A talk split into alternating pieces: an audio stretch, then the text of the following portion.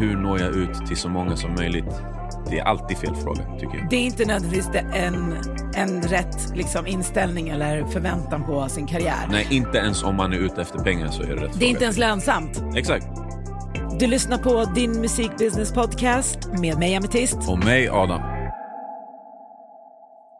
Den absolut vanligaste frågan som kommer till din musikbusiness rådgivning är hur når jag igenom bruset? Hur marknadsför jag mig själv? Hur syns jag? Hörs jag?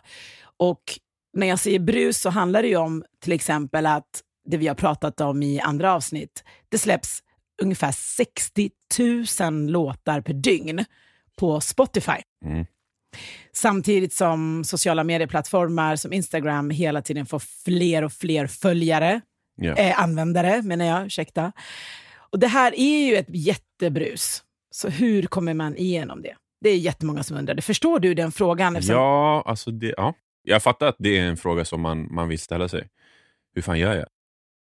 När, när så mycket är på spel, känns det som.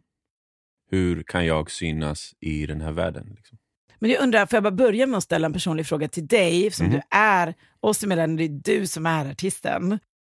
Alltså, har du själv haft den känslan? Hur ska jag nå igenom bruset? Vet du, faktiskt, faktiskt inte.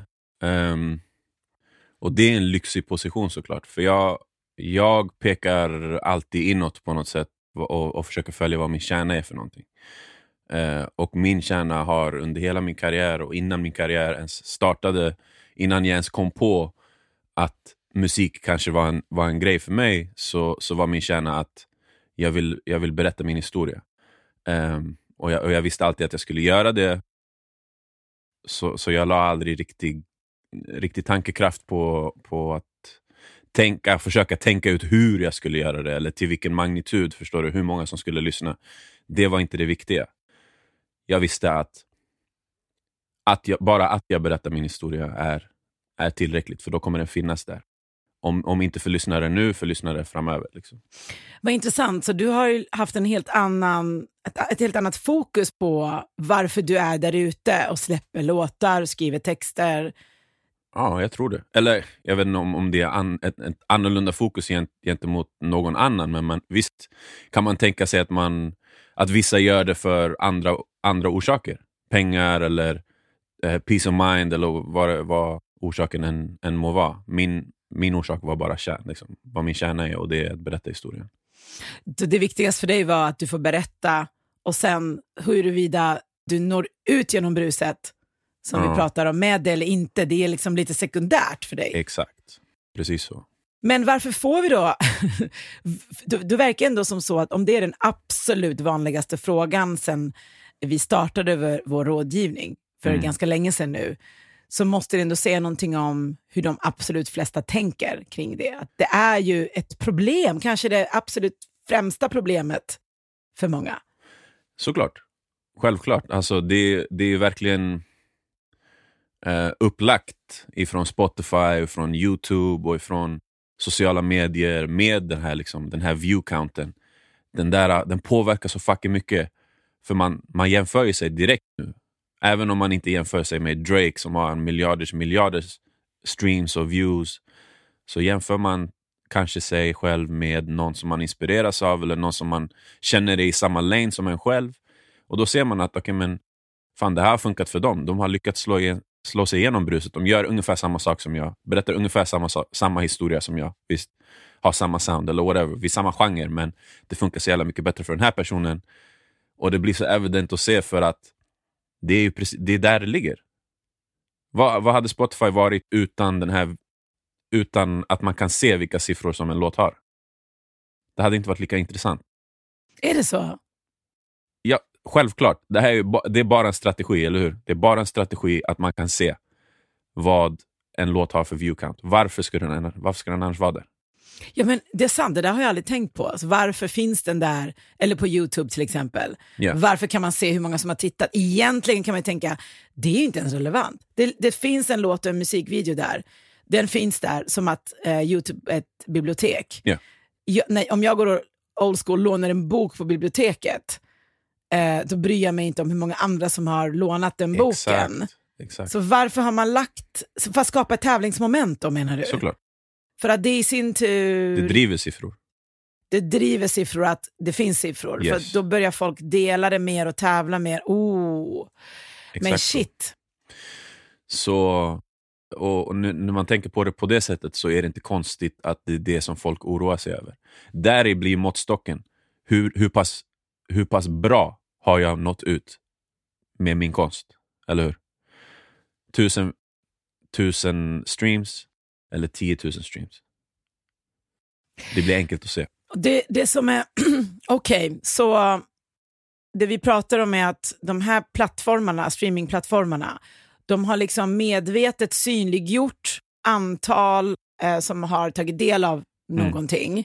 Ja. Ehm, för att i sin tur eh, öka på hur mycket den som äger innehållet delar det och försöker få upp för att det triggar tävlingsmomentet. Det blir Mhm. ännu en variabel Yes. som, som berättar om hur bra innehållet är, oavsett, om det är en musikvideo eller en låt. Det blir en till variabel att räkna med.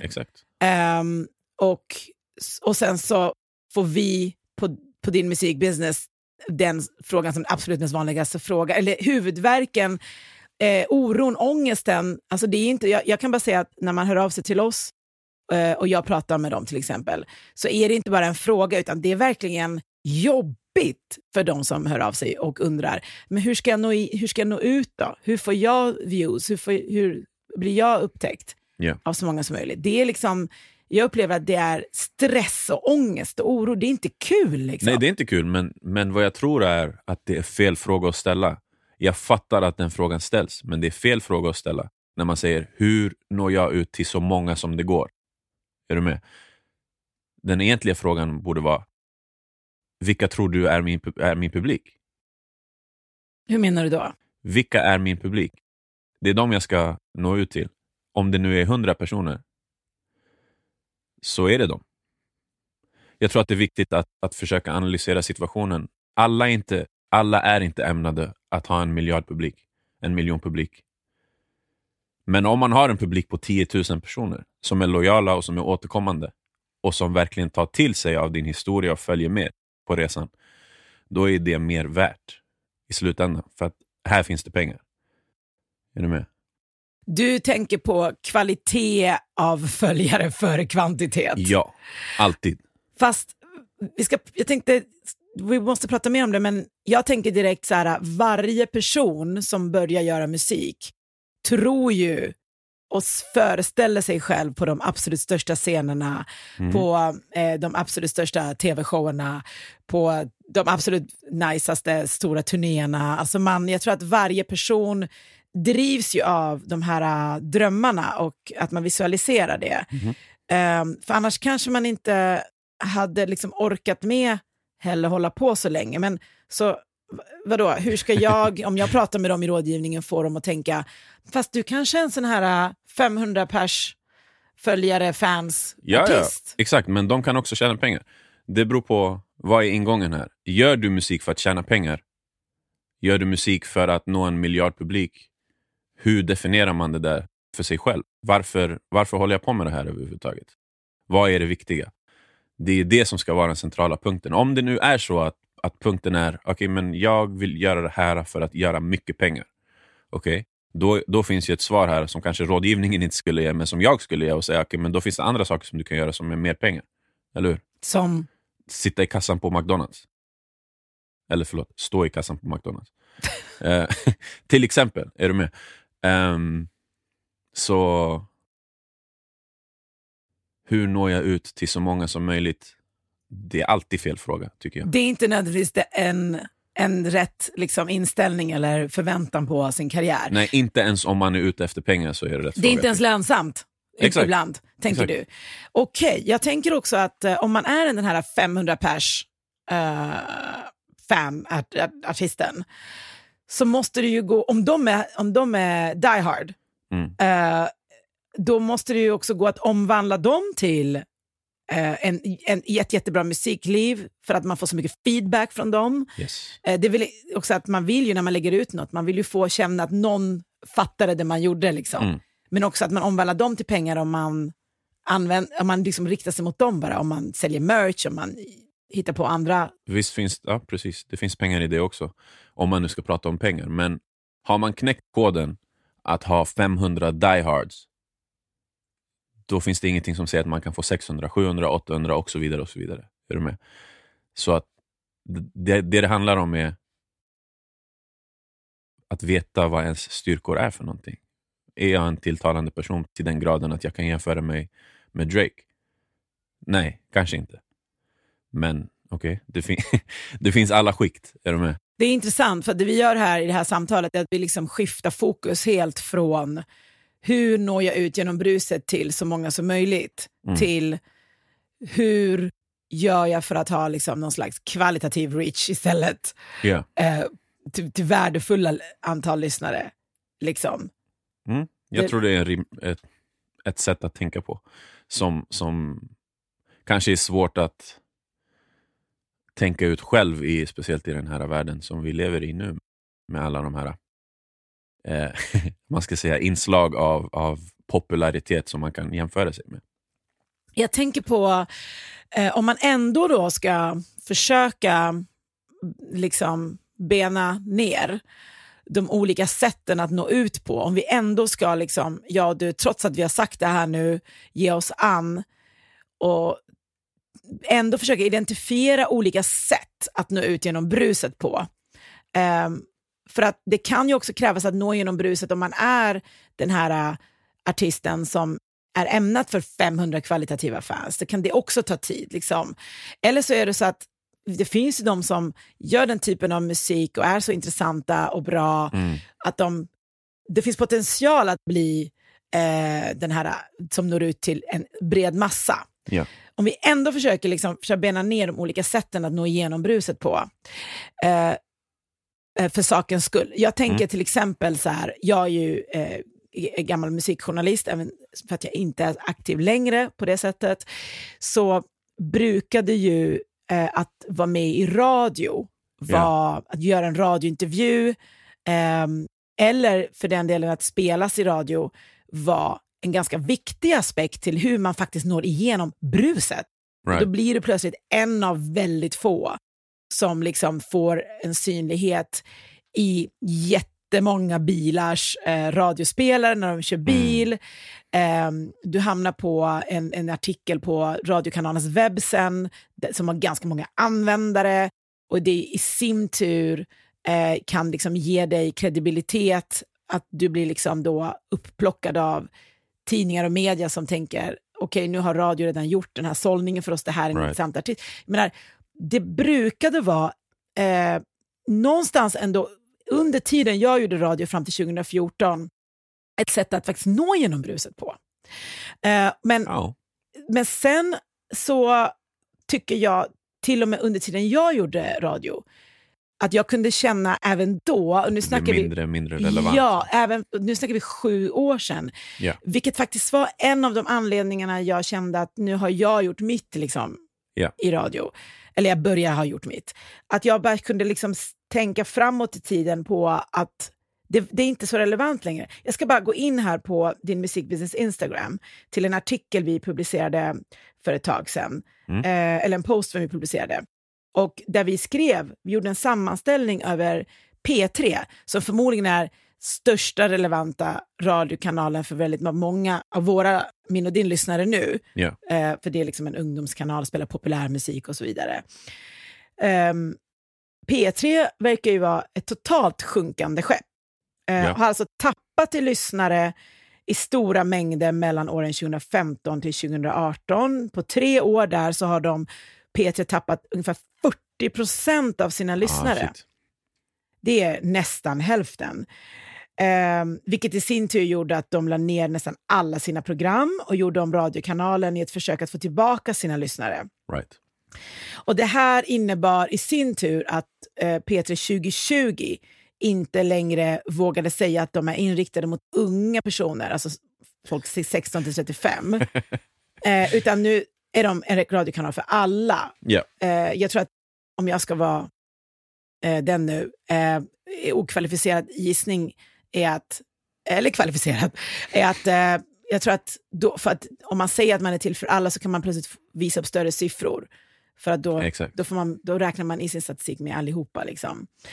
Så att, och det är lite intressant för att länge har ju som jag sa radio varit ett av de största målen för artister. Och alla som jobbar kring artisten, managers och med marknadsföring och PR. ehm, och en, en, liksom ett fönster ut för att komma ut genom bruset. Ja. Ehm, men, men, men som sagt, nästan hälften av P3s lyssnare är borta och vad det verkar så är de ganska så mindre relevanta Mm. idag än vad de var tidigare. Ja, men det, och det är kanske inte konstigt bland eh, den skaran lyssnare som nu agerar som en egen radiostation när allting är on demand. Så går det att välja det där man inte går runt och lyssna på någon annans val. Jag fattar grejen, är du med? Det är inte konstigt. Däremot så tror jag att, att radio fortfarande är relevant. Eh, gammelmedia så att säga är fortfarande relevant för, för mång, en stor skara av eh, eh, potentiella lyssnare eller publik eller vad man nu ska definiera det som.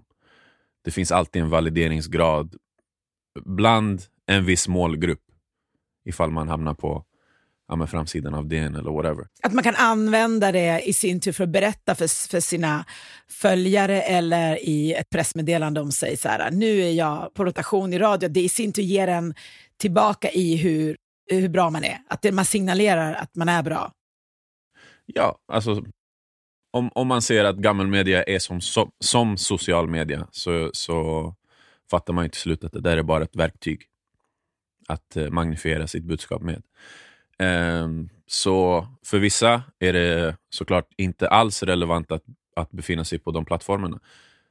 Men, men att befinna sig på Spotify och, och försöka luska ut ja, men här, här borde jag finnas. På den här, den här listan har saker som jag vanligtvis är intresserad av på precis samma sätt som kanske P3 funkade för 20 år sedan. Liksom.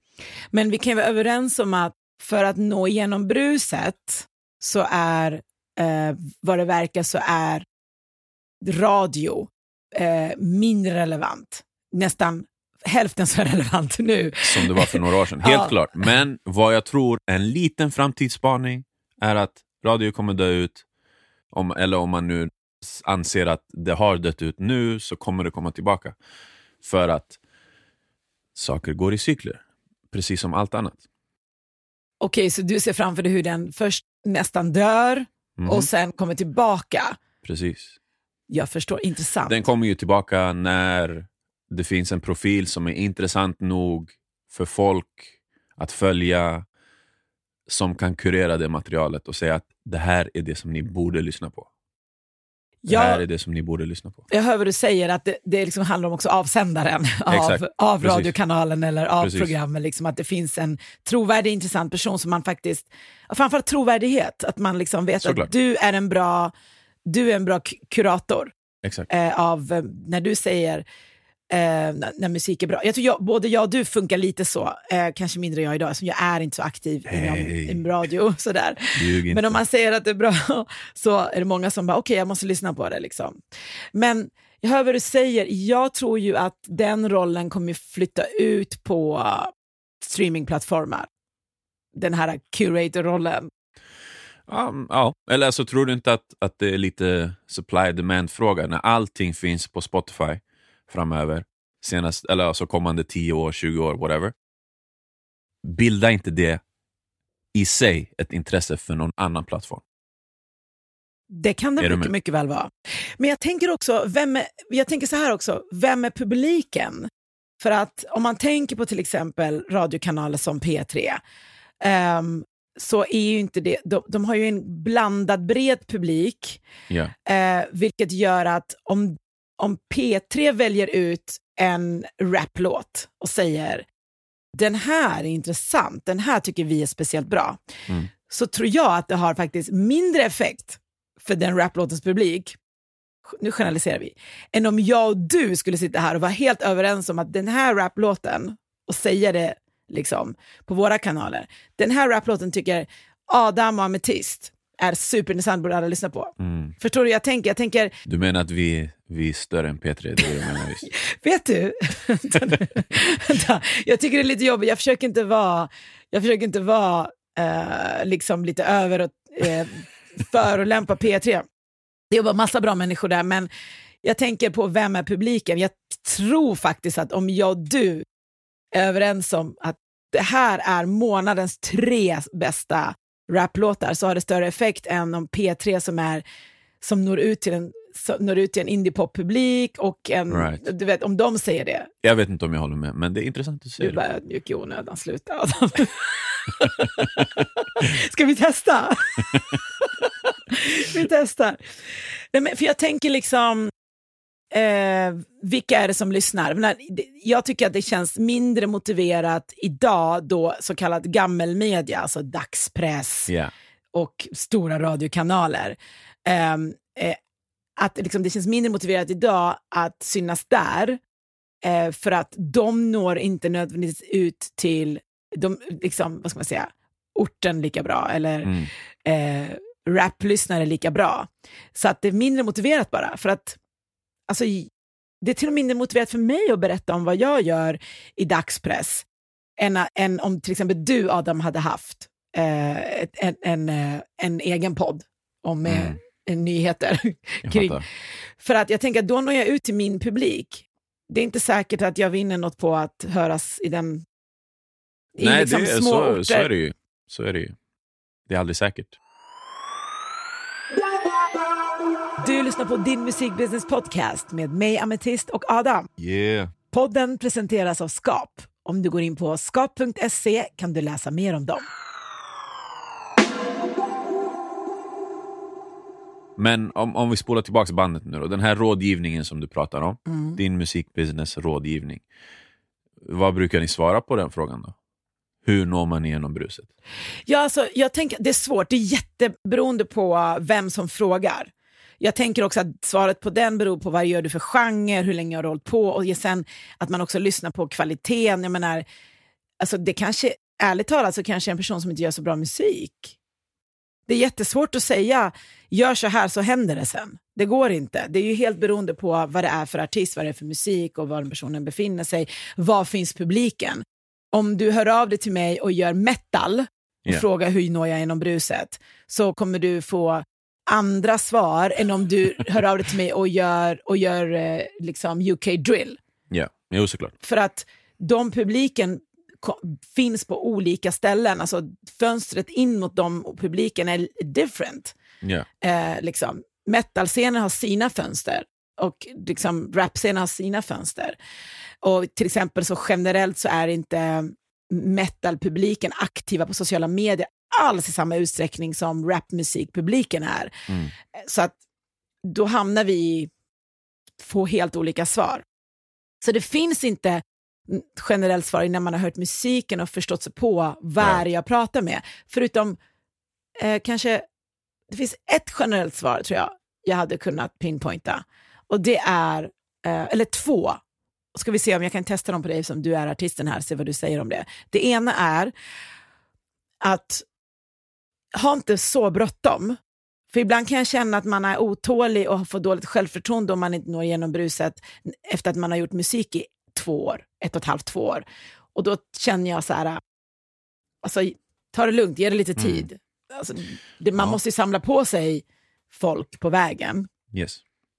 Det stämmer. Och det andra hade varit ehm, det här klassiska, om du pratar med marknadsföring PR, eller PR-byrå, klassiska, om man vill nå igenom bruset så måste det vara någonting som får folk att stanna upp Mhm. vid dig. Mhm. Det kan till exempel vara, är du, bjuder, är du personlig på dina sociala medier eller i din musik? Är det någonting som griper tag? Eller går det bara över huvudet för folk? Är du bara en vägg av musik? Right. Eller, eh, eller får jag veta något om dig som får mig att vilja följa dig som person? Förstår. Ja, jag håller, alltså, jag håller med om, om båda punkterna. Så det blir inte mycket till diskussion där. Nej, det Nej, men inte- vad heter det? Det går såklart att, att uh, delva li, lite djupare in, i, in i det. Såklart Allting har med branding att göra om man ska, om man ska break it down på det sättet. Självklart. Sen, eh, men för att kommentera den här första punkten som du, som du frågade om, att saker tar tid och sådär. Eh, självklart. Och, och ibland kan att, att inte slå sig igenom bruset, då kan man kanske tänka, ja men fan, då är min musik inte tillräckligt bra eller whatever. Men, men sanningen är ju att det har ju ingenting med saken att göra. Musiken har ju ingenting med... Det här är två helt separata saker. Hantverket får hållas för sig, låtarna får hållas för sig, konsten får hållas för sig. Och sen så är det en annan strategi att slå sig igenom bruset. Som inte är beroende av kvaliteten på outputen vad gäller konst, konsten i sig.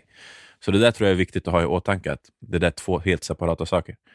Ehm, Vi har ju en person som heter Nima som eh, är redaktör och hjälper till med innehållet i det här Nima. programmet. Shoutout. Shoutout Nima.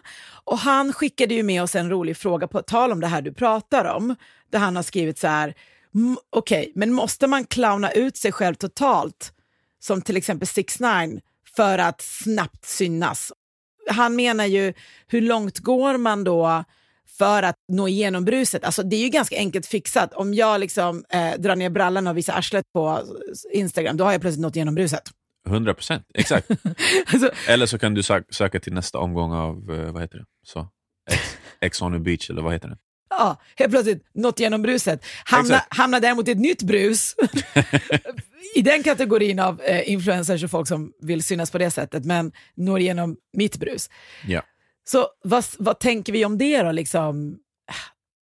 Ska, man, ska man ta till de här knepen Nej, för att men nå igenom alltså, bruset? om, man, om man ser 6 9 som en idé så är det ju briljant. Är du med? Sen Hur så menar är du? Vänta, förklara dig. det är briljant. Du kallar precis 6 9 briljant, vi måste förstå Ja, om man ser, om man ser 6 9 som en idé så är det briljant. Vissa fuckar med hans musik, andra gör det inte. Men de allra flesta, tror jag, av hans lyssnare är ju med för att det, det är ett spektakel hela tiden. Det är ett spektakel, precis. Exakt. Men hur mycket spektakel ska man vara för att nå igenom bruset? Det där får man ju avgöra själv. Det finns plats för allting, bevisligen. Så vi är inte Hur- helt emot spektakel-gamet. inte. Absolut inte. Det tror jag inte. Jag tror man måste bara ha lite, lite touch-känsla att analysera situationen för vad den är för någonting. Vissa som, vissa som jag kommer i kontakt med har till exempel sökt till Idol. Vad är mekanismerna bakom det? Jo, de tror att Idol är en plattform som kan launcha dig till nästa nivå av din, kar- av din karriär för att du tycker att du är så här pass bra på att sjunga eller du är så här pass tilltalande. Men, men det som egentligen händer när man söker till Idol, om man går vidare, eh, och i synnerhet ju längre man går, desto mer och mer är man i greppet av idolmaskineriet, eller hur? Dels på grund av kontrakt, men kanske framförallt på grund av branding. Nu har man blivit, man har gått ifrån att vara en egen artist som står på egna ben till att bli Idol eh, Tommy.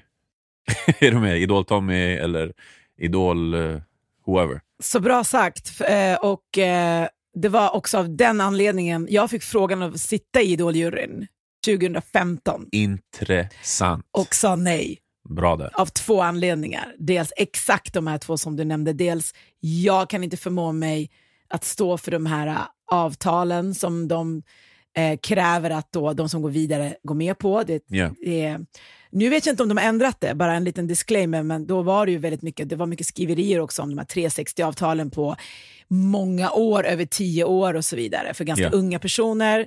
Helt orimligt tycker jag. Eh, och nummer två, eh, det här med att jag tycker att det formaterade, det som du är inne på nu, artister, musiker, Ja. form, så att de aldrig hann hitta sin grej. Utan det här med att gå in och börja härma andra tycker jag är den sämsta starten på något sätt. Liksom, Right. i, i stort. Man, kan härma, man kan börja så själv, men att göra det på bästa sändningstid i tv tycker jag förstör ganska mycket av eh, skaparlusten, innovationen, de, det här, alltså friheten att skita i känslan hos många. Men, Men, men okej, om får man ta den frågan till nästa nivå då och, och applicerar du också de tankarna på Spotifys 100-lista? Om du ser vad innehållet är där. Ja, jag, jag tycker den är intressant, eh, 100-listan, för att eh, dels så förstår jag att det behövs och ambitionen är ju att fylla ett tomrum där man behöver he hela tiden så behövs det i en genre, oavsett om det är böcker och så finns det recensenter där, eller om det är musik så finns det en kurator på Spotify. Att någon som kan, någon som kan eh, konstformen, som kan plocka ut och säga det här är lite mer speciellt. Så jag tycker att, jag tycker att det ska finnas, Mm. men inte då, och nu vet jag inte, jag säger inte att det är som är 100-listan ä- ärligt talat, för att jag, jag ska vara ärlig och säga att jag följer den inte så bra. Right. Jag, är inte, jag tror att jag är lite för gammal. Men ehm, om den följer också det här sensationalismen, Mm. eh, och om den, om den går ut på att spegla siffror, så blir det ett problem, lite grann. Eh, inte Tror- helt, men lite grann. För att, för att siffror i sin tur är, kan också vara väldigt mycket drivna idag av sensationalism. Såklart. Så till exempel om man tittar på, du får mer likes, följare, delningar om du gör liksom den här falangen av rapmusik som har blivit mycket större nu på senare tiden än Ja. vad det var för tio år sedan, där man eh, viftar med vapen och eh, det är mycket, alltså drip går före Ja. Vad det är du berättar och man liksom, alltså att, att det är väldigt många låtar som är som en actionrulle, i princip. Ja. Ehm, det i sin tur ger siffror och så hamnar på 100-listan så blir det som att då vet jag liksom att det kan bli på bekostnad av så många andra som berättar annat. Om det blir väldigt så här hype-drivet. Liksom. ja, men är inte det samma sak då som Idol? Att det blir hype-drivet menar du? Ja, men att, att alltså om man nu ser till innehållet här i, på 100-listan. Visst, emellanåt så kan det, kommer det komma in en låt som speglar någonting annat eller som känns vänster bara för att det, det är inte anammat precis samma språk som 98 eller 99 procent av listan har. Det, alltså 100-listan, det jag försöker komma fram till, det är klart den ska finnas, är du med? Men existensen av en sån, sån lista och, och ambitionen att hamna på den listan kanske styr vad innehållet är. Ifall man tänker att ja, men det här, jag, måste hamna, jag måste hamna där. Då är det enkelt att se, okay, men vad är det som hamnar där? Då checkar jag bara de boxarna liksom, Exakt. lite grann. Och, och det hör lite ihop med, om jag får säga det jag pratar om den senaste falangen av svensk rap, liksom, att jag tror att ganska mycket av det är också drivet av att det, det, det uppar siffrorna. Eh, för, att det, det är en actionrulle. Vem gillar inte en actionrulle? Exakt så. Jag, en av mina favoritrullar är Heat, jättegammal actionrulle för alla som lyssnar. Kommer du ihåg Heat? grejer. Kommer du ihåg Heat? Ja, det är inte den bästa, men jag, Okej, jag, det är inte det bästa. det är inte det bästa. Eh, liksom. Så att jag, jag fattar ju. Jag tänker så här. Vi är inte, varken jag eller du är ju emot att använda sig av vissa tricks som är sensationella alla 6 9 för att komma igenom bruset. Men jag tänker man ska tänka också på vad leder det till och liksom, vad kan det ta vägen någonstans? För jag, jag ser det som att, eh, att använda de tricksen eh, för att nå igenom bruset är också, känns lite också som början på slutet. För att vad tar man vägen sen? Det är som att man Mm. maxar, man, ma- det är liksom, det är liksom, man maxar ju ehm, alltså triggerpointsen hos publiken. Man maxar ju sensationalismen, man maxar ju chockeffekten, man maxar ju Ja. att trycka på alla känsloknappar hos sina följare och publik. Mhm. Och då är det ganska svårt att backa från det kanske, tänker jag. För, förstår du hur jag tänker? Så vad händer sen? Då måste du fortsätta göra det. Och ju fler som gör det, ju fler sådana knappar trycker man hos publiken. Så jag tänker att det blir mättat. Och det är därför tror jag att en sån era har ett bäst före datum. För att till slut tror jag det blir mättat och alla blir trötta. Nu har vi sett det här och känt det här så många gånger. Så att, och att det blir en möjligtvis en mer kortlivad karriär Mm. på att maxa de här triggerpointsen och actionrullen till är det. exempel. Men det är heller inte konstigt att det är så. Det är så som det alltid har varit. På ett sätt. Om man ställer frågan till, till en eh, 17-åring idag som sysslar med musik och frågar vill du slå igenom bruset nu eller vill du slå igenom bruset om tio år? Då vill de slå igenom nu. Så det är inte konstigt. Alltså alla de här grejerna, jag fattar. Jag fattar att det är uppbyggt på det här sättet eh, och att trender avlöser trender som avlöser trender. Hela vilket tiden. innebär att det här kommer inte alltid vara superaktuellt. Men vad händer? Precis som du säger. Vad är nästa steg är nästa för steg? de som är alltså knee deep i, i den här grejen?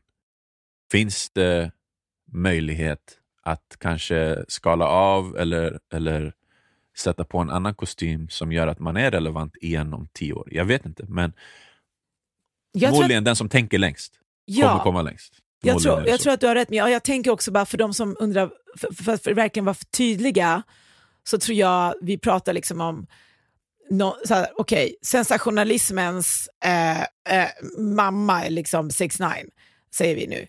Okej, men nu, vad ska han göra nu då för att, för att skapa en känsla hos mig? Han måste liksom vända in och ut på sig själv snart.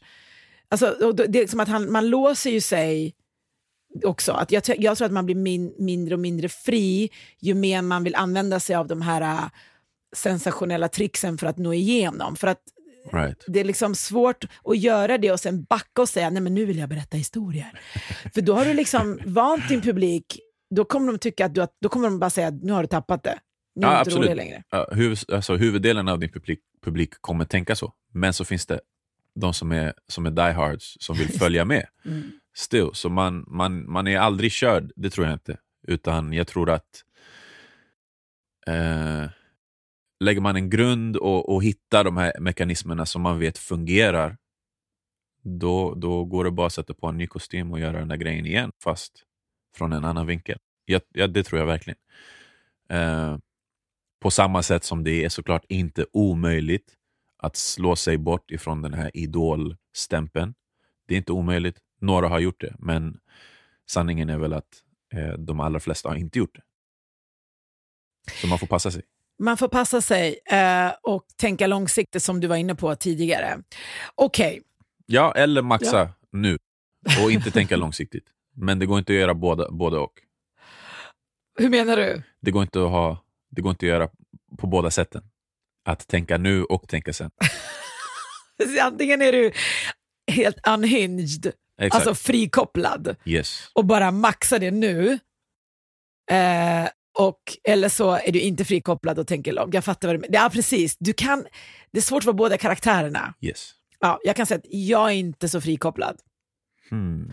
Jag, jag är inte så frikopplad. Jo, Jag, eller? jag är med, nej, men alltså, nej, jag är ju inte det. Det finns så mycket jag hade kunnat göra på sociala medier för att på en gång öka mina följare med 40 000 på tre dagar.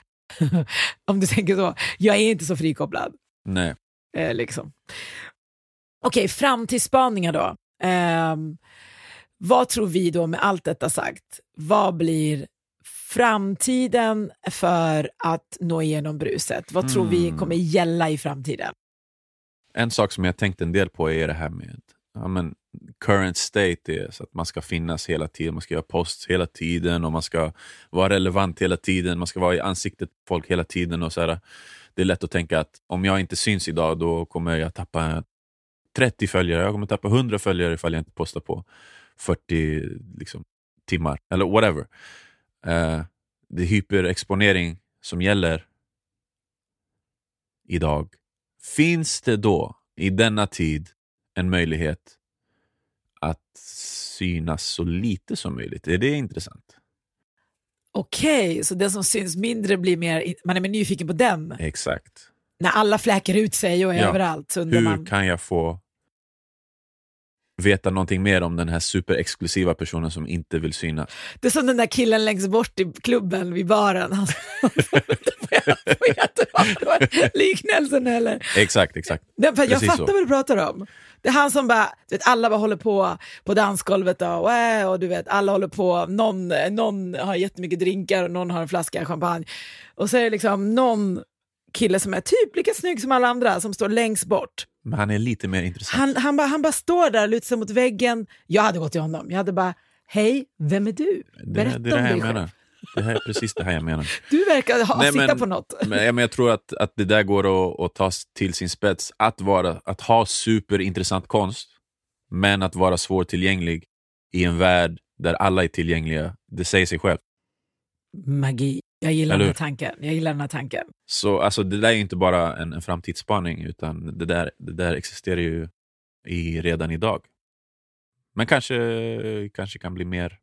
Ännu mer. Ja, precis. Ännu mer. Jag kan tänka mig också när alla blir mättade på att alla ska fläka ut sig då. Ja. Okej, jag har en framtidsspaning som är faktiskt lite mindre än din, alltså inte lika eh, smart och, och långsiktig och stor.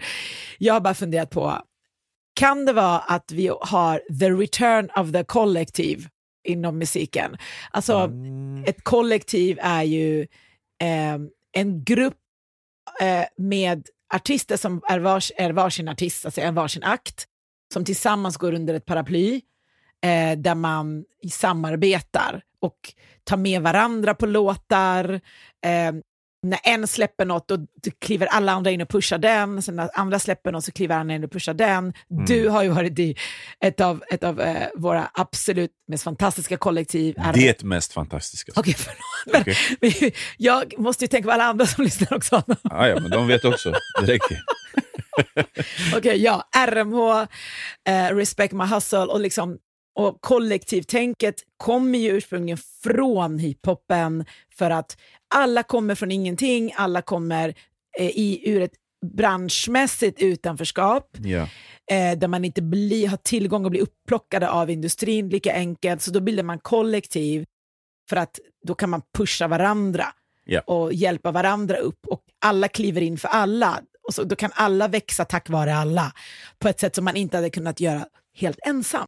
Och det här, vi, vi, har ju tappat kollektiv ganska mycket just nu. Det finns inte kollektiv lika mycket inom eh, svensk hiphop längre som det brukade finnas. På 90-talet var det absolut vanligast. Sen var det fortfarande vanligast i början av 00-talet. Och sen ja. var det vanligast när jag gjorde radio i någonstans slutet av mitten av 00-talet, eller 2007, 2008, 9, 10. Och nu har vi inte det längre. Nej, men det kommer också komma tillbaka såklart. Det kan vara ett sätt att komma igenom bruset, 100%. att man tar tillbaka kollektivet. 100%. Det där är super, super um, intressant tycker jag, aspekt av det hela. För att då delar man på ansvaret och, och skyldigheterna som, som det krävs att driva fler än ett brand åt gången. Och saker kan bara på grund av att det finns fler brands involverade bli mer långlivade bara på grund av det faktumet. Att i sig så blev RMH en stämpel, ett brand, en validering precis på samma sätt som det blev för de individuella artisterna som var involverade. Där, därav kunde saker bli mer långlivade. Se till, till RMHs utveckling från, min, från mitt genombrott 2006-2007 till första gången ett, ett genombrott hände för någon av de andra artisterna 2014-2015. Anledningen till att det kunde, kunde fortsätta var att under tiden så byggdes RMHs varumärke till den grad att det till slut blev den ultimata stämpeln, då, vilket några år efter det då resulterade i 13 stycken Grammis-nomineringar det året. Eh,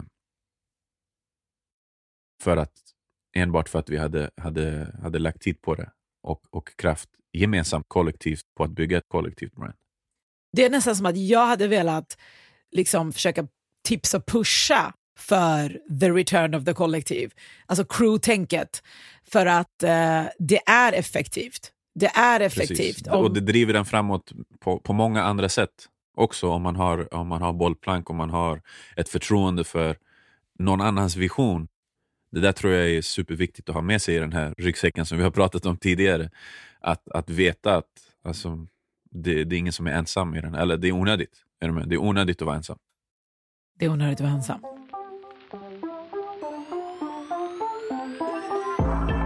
Du har lyssnat på Din Musikbusiness Podcast presenterat av Skap. Nå oss på Instagram at dinmusikbusiness eller mejla på hej dinmusikbusiness.com.